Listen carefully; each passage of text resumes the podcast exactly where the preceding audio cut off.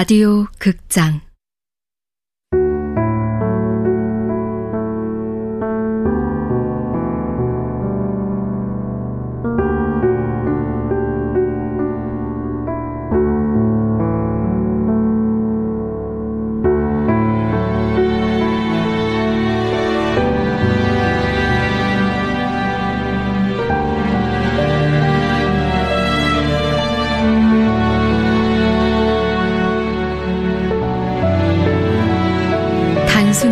진심. 원작 조혜진 극본 노성원 연출 황영선. 스물한 번째로 마지막 시간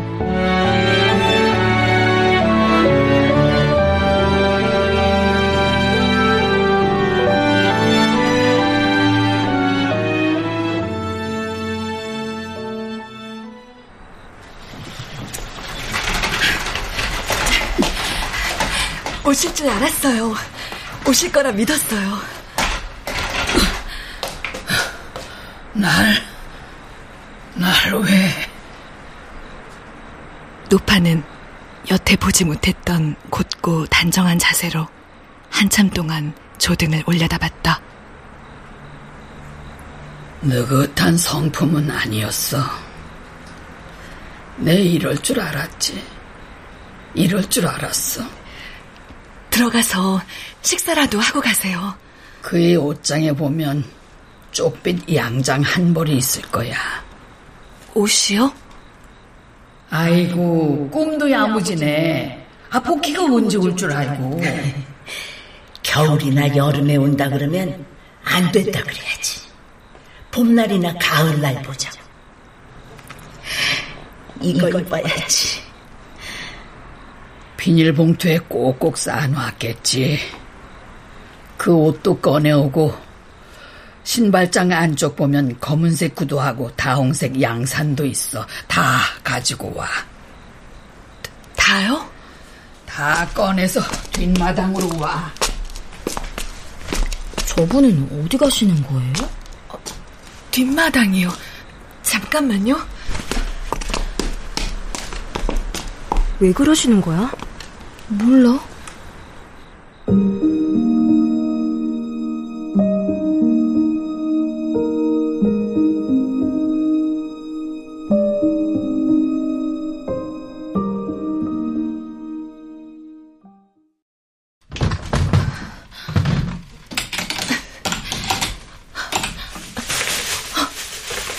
그 옷장에 보면 쪽빛 양장 한 벌이 있을 거야.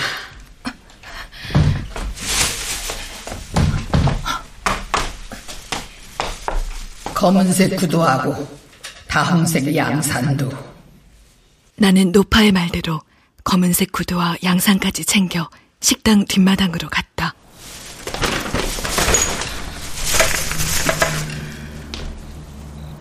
어, 불 여기 있습니다.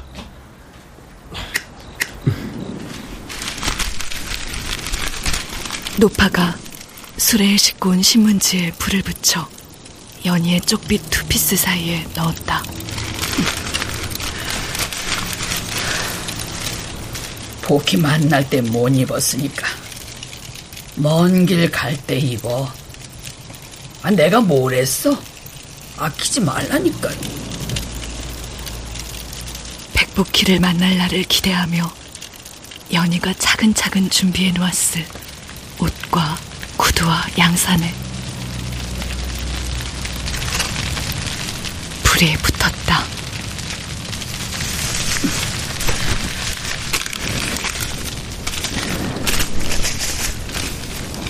잘 쓰시게. 먼 여행을 떠나는 사람에게 주는 노잣돈이에요. 모두가 노파를 따라 지폐 한 장씩을 불길 속에 던졌다. 아, 이거 혹시나 해서 들고 왔는데 할머님이 벨기에 보냈다가 반송된 편지들이요. 보내야겠죠? 가지고 가야지. 가지고 갈 사람이 가지고 가야지.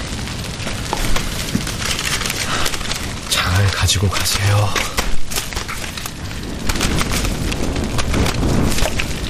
여기 일일랑 미련두지 말고 돌아볼 것도 없어. 그냥 가시게. 가거든 잊지 말고 나나 좀 불러주고 어? 꼭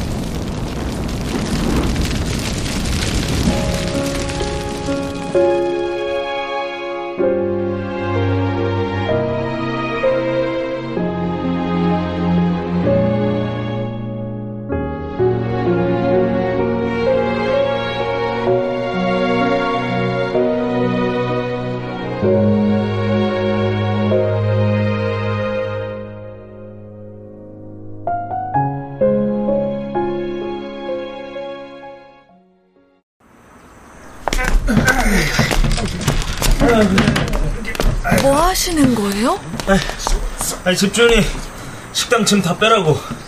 아, 누구세요? 저는 여기 3층에 네, 저 비키세요, 비키세요. 아, 이쪽으로 나와요. 아, 배도 부른 양반이 다치면 어떡하라고. 비키세요. 아, 아 뭐야? 누가 죽었나? 아, 요즘에 누가 저런 걸 싹 치우라고 했으니까 치워. 예, 예. 예.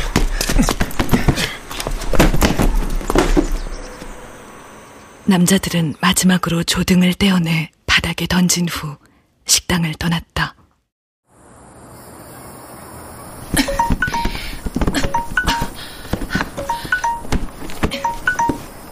여보세요? 지금 뭐 하세요? 등 달아요. 등이요?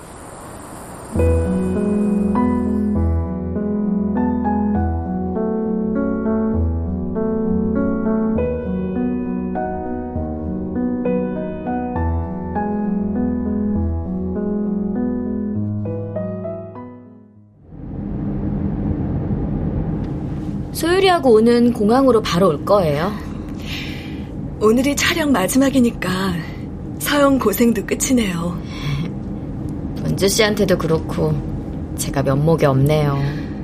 서영이 나한테 얼마나 많은 걸 줬는데 촬영한 거 편집하다 보면 알 수 있을 거예요. 한국에 온 거 후회하시는 거 아니죠? 그럼요. 수수부꾸미만 먹고 갈 수 있어도 성공이라고 생각했는데 너무나 많은 걸 얻었어요. 그래도 좀 위로가 되네요. 잠깐 전화 좀. 네.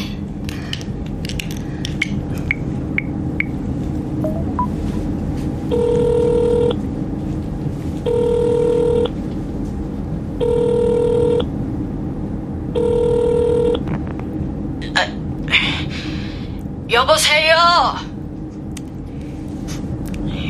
여보세요? 여보세요? 누구냐? 문주예요. 문경이냐? 문주요. 저 문주예요. 문경아, 왜? 저 너 문경이지? 건강하고 편안히 그리고 안녕히 계세요. 아유, 무슨 일인데? 에? 문경아! 저 오늘 떠나요. 고맙습니다. 통화 어려운 거 알고 하신 거죠? 그럼요. 정말 신기한 일이야. 문경 씨가 문주 씨 서울에 왔다고 전화 드렸을 땐 바로 알아들으셨다고. 신기하죠. 전혀 못 알아들으시는 분이.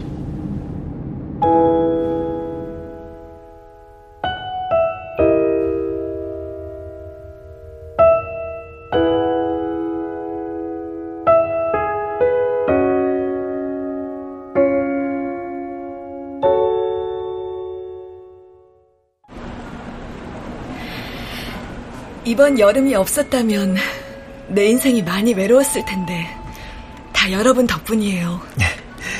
그렇게 생각하신다면 이 친구가 조금 덜 미안할 겁니다. 정말 고마워요, 모두. 안녕히 가세요. 고마워요. 말한 줄 알면서도 계속해서 고맙다는 말이 나왔다. 정말 고마웠다. 안녕. 나는 내 자리, 파리로 간다.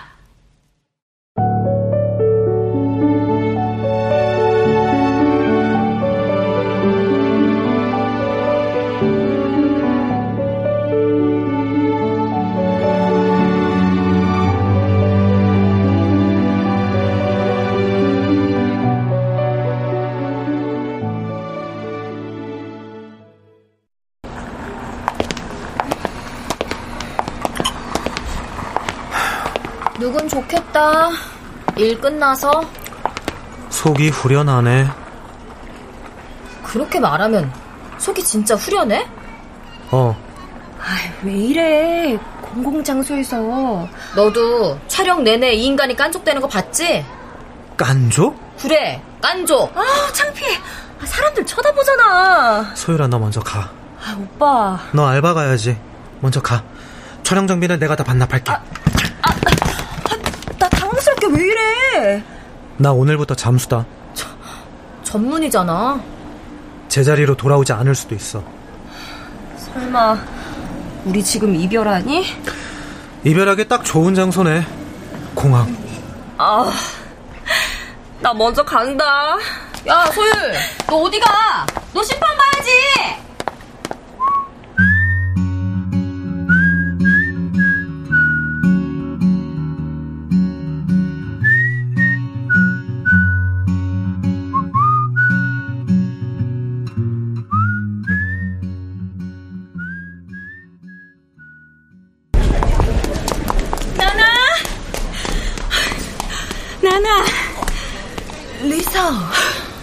맙소사. 맙소사, 나나. 보고도 믿어지지가 않는구나. 몽펠리에서 언제 온 거예요? 어제. 나 때문에요? 물론이지. 너를 데리고 몽펠리에로 가려고. 말로만 오라고 하면 네가 오지 않을 것 같아서. 이건 그동안 내가 알고 있었던 리사의 방식이 아니었다. 아, 리사, 난... 난 평생 너에게 이래라 저래라 하지 않았어. 하지만 이제 안 그럴 거야. 난 내 딸이 배불러가는 모습을 지켜볼 거고, 내 딸이 아이를 낳을 때 그 옆을 지킬 거야. 아, 리사.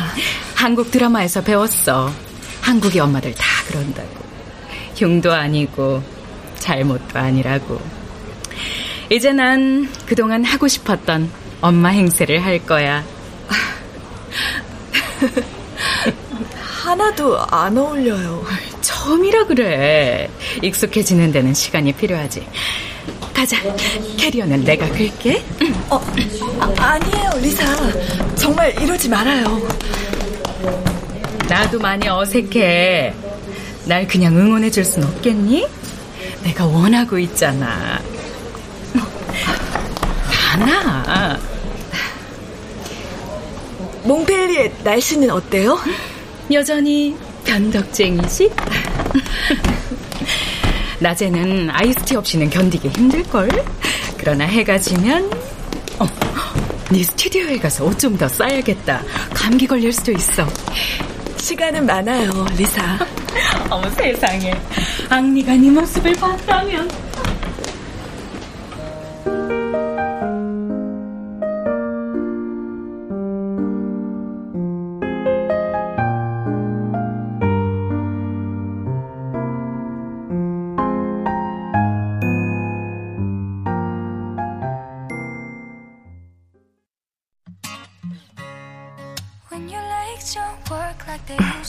어제 저녁에 전화하니까 은 오빠 핸드폰 번호 결번 뜨던데. 며칠 됐어? 뭐, 한, 열흘? 가편집된 영화라도 보내주려고 언니가 안 보내줄 것 같아서. 음, 문주 씨한테 답장이 왔나 모르겠네. 문주 씨한테는 보낸 거야? 가편집이지만 영화라도 빨리 보여주는 게 예의 아닌가 싶어서. 어? 답장 왔네? 뭐래? 요즘은 파일로 받은 가편집된 영화를 보며 많은 시간을 보냅니다. 정문주였고 바게스더였으며 나나이기도 한 주인공을 수십 번을 봤는데도 볼 때마다 새롭대. 인사말이겠지. 어떻게 지내신대? 이제 배도 많이 나왔겠다. 어, 몽펠리에로 갔나 봐. 파리가 아니고? 어, 몽펠리에에서 양어머니와 함께 지내는 것 같은데?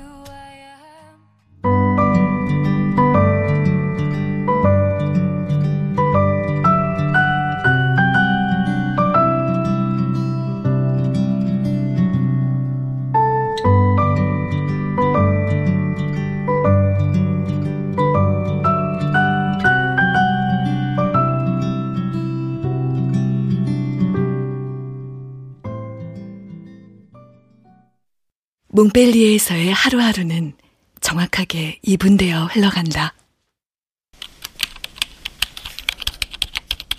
오전에는 서영이라는 이름의 여성이 주인공인 새 작품을 쓰고 오후에는 밀린 집안일을 하거나 책을 읽다가 나나 가끔은 퇴근한 리사와 앙리가 일했던 베트남 식당으로 외식을 나간다. 네가 오기 전에는 난 매일 여기서 저녁을 먹었어.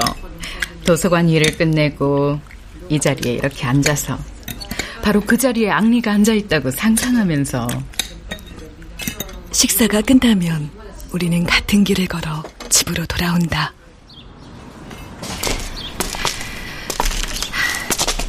그때도 이렇게 걸었어요. 처음 임신 사실을 알았을 때. 네 곁에 있어줬어야 했는데. 우주를 낳을지 아니면 포기할지. 우주가 나를 닮을까봐 두려웠어요. 나의 가장 외롭고 나약한 모습을 닮을까봐. 하지만 그 모든 두려움에도 불구하고 우주를 낳기로 선택했고 한국을 다시 찾았죠. 그리고 오늘은 이렇게 우리가 함께 걷고 있네요. 나는 이렇게 살아있습니다. 엄마가 나를 어떤 이름으로 불렀는지는 모르지만 한때는 나도 엄마의 전부였겠죠. 아, 옷을 좀 두꺼운 걸 가지고 올 걸. 이 사실만은 기억해 주세요. 엄마라고 부르며 하고 싶은 이야기가 너무도 많은 내가 여기에 이렇게 살아있다는 것을. 빨리 가자. 감기 걸리면 큰일이야. 엄마를 이해하고 용서하는 것과는 다른 차원의 부탁입니다. 어휴, 이놈의 날씨가 변덕이라니까. 내 외투 걸쳐. 엄마의 평안을 빕니다. 언제까지라도 변하지 않을 저의 진심입니다. 어디에 계시든.